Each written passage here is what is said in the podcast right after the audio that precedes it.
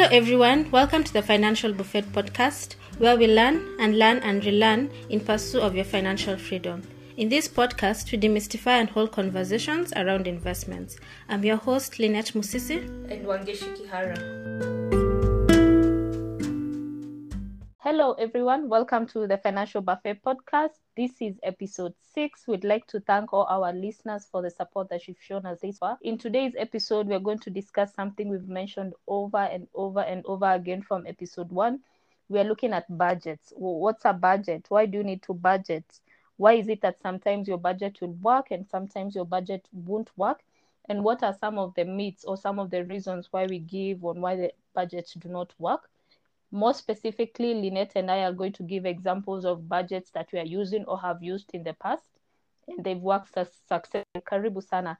Lynette, you can give us the definition of the budget. And for me, budgeting is simply telling your money where to go, directing the money where to go, in simple terms, not complicating things here. It shows where your income is coming from and where you're spending your money. Simple like that. So it said that budgeting is a tool towards your financial goal. You remember we've mentioned financial goals so many times in our episodes. It sounds like a broken record. But the only time that your budget holds water if it's attached to a financial goal, because then you're able to tell my income was X, my expenses are Y. This is the amount of income that I have to invest or save. Yes. Gives you a direction of where you want your money is going. That's true. You've had experiences with budgets before, I'm sure.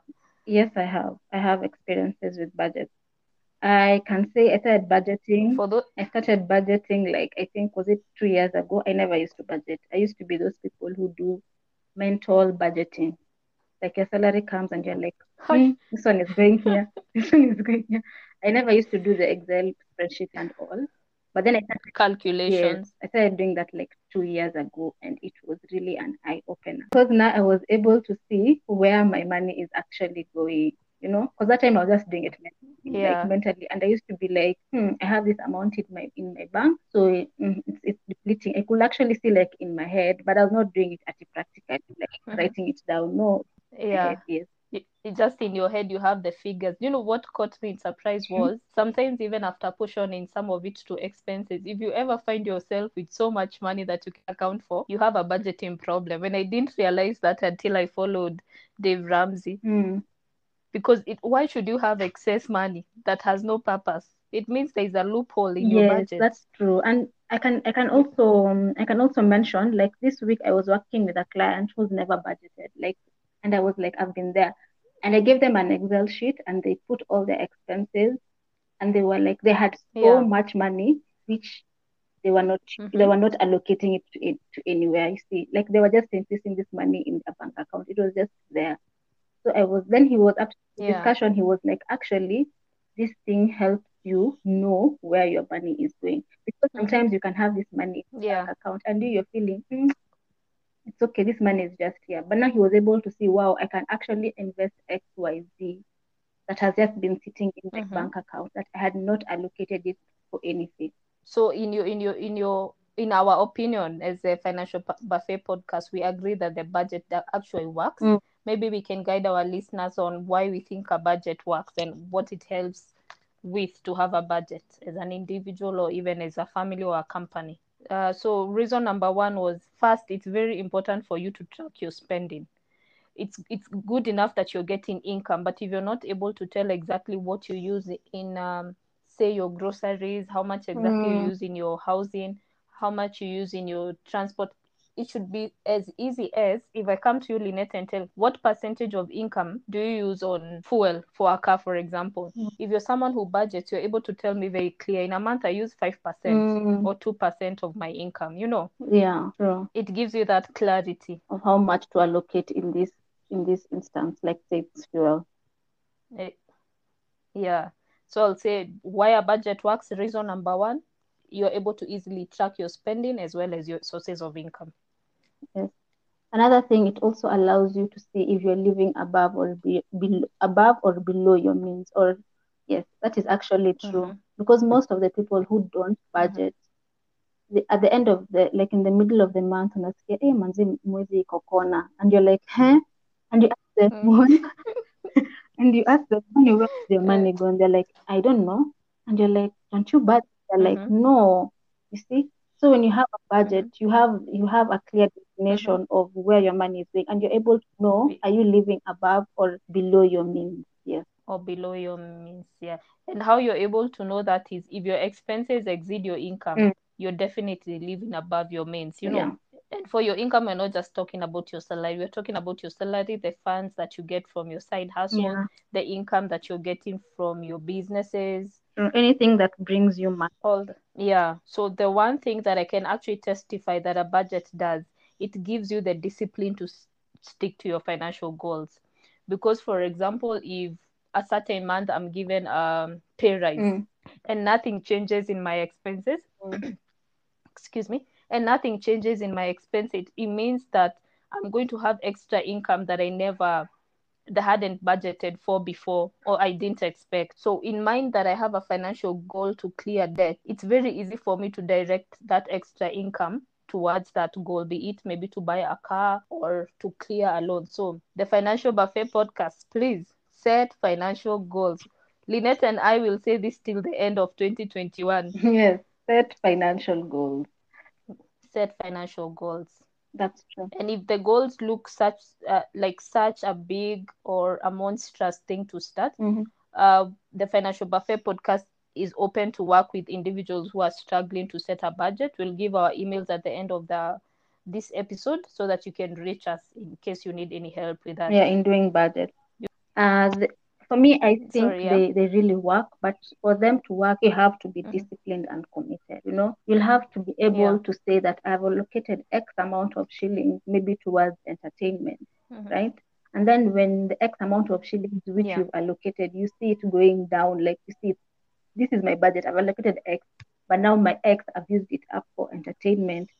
It involves you saying more no's than yes. It's actually a discipline thing, and you'll have to say more no's than yes. You know, you'll have to tell your friends, no, I cannot go out because my budget, like I'm way beyond my budget when it comes to entertainment. So it involves a lot of discipline and commitment for it to work. Yes. Yeah. Also, we had posted this on our social media. You can follow us on Instagram at the Financial Buffet Podcast on the different budgeting techniques. Yes. You could find that your budget is not working because you're not using the right technique. We have so many examples of our budget. We have the 50-30-20 rule. You have the zero-based budgeting tool. Find a tool that works for you and tweak it until you find a specific.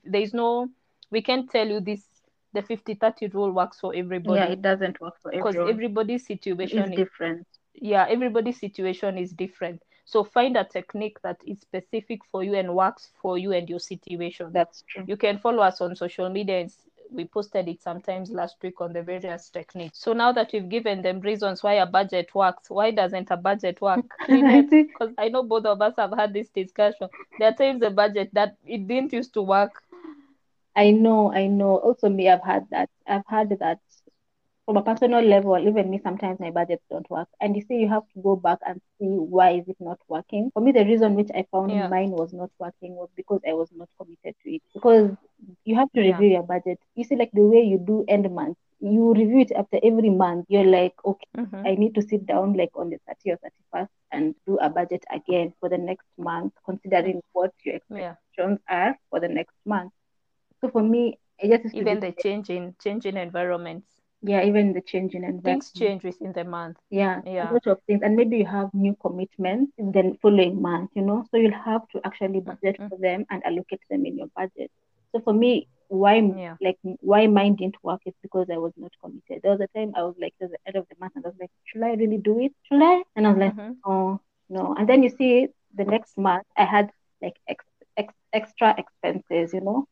So I ended up like stretching myself so much. And then at the end, I'd be like, this thing is not even working, you know. But then it was all my own fault because I was not committed to it. Yeah. So you can say a challenge with self-discipline. Yeah, and it's very common. You know, sometimes it's first to accept the weakness, then you can deal with the weakness. Self-discipline is a very big thing when it comes to personal finance. Warren Buffett says if you can't control your emotions, you cannot control your money. Yeah, true. I would also say not being honest about your income and your expenses. You know, sometimes when you put in the incomes, you don't want to put all of them so that you can have that extra income to do other fun times things. But the only way a budget will work is be very honest. Be very honest. If your expenses are more than the income, the sooner you do, the better, so that you can do something about it.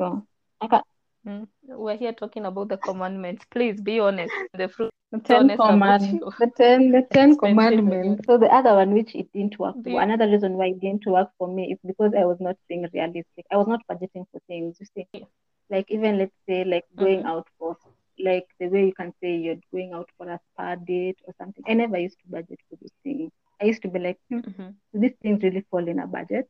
So, and I never used to put them in my budget. So you can find that as when it's my time to, like, I feel like I need like a massage. It's the way I was telling you earlier when you told me you're fatigued. Me, I'll have just gone to my bank account. I've removed the money for going to withdrawn. Removed the money that I've from my bank account, gone for my massage and all that. So at the end of the day, at the end of the month, and I'm seeing my expenses, I'm like, hey, my expenses are so much. And some of the things I have budgeted. So I learned that I need to budget for everything. If I've planned next month, this month for April, I'm going for a spa date, I write there, you know, and I allocate amount of to it, I would also say it aligns to what you've just said. Sometimes we are so stringent. I saw that someone said a budget is not a legally binding contract. It's not a marriage certificate. Oh, it is. So if things happen within the month, please adjust. So you don't always see a budget and you get sick.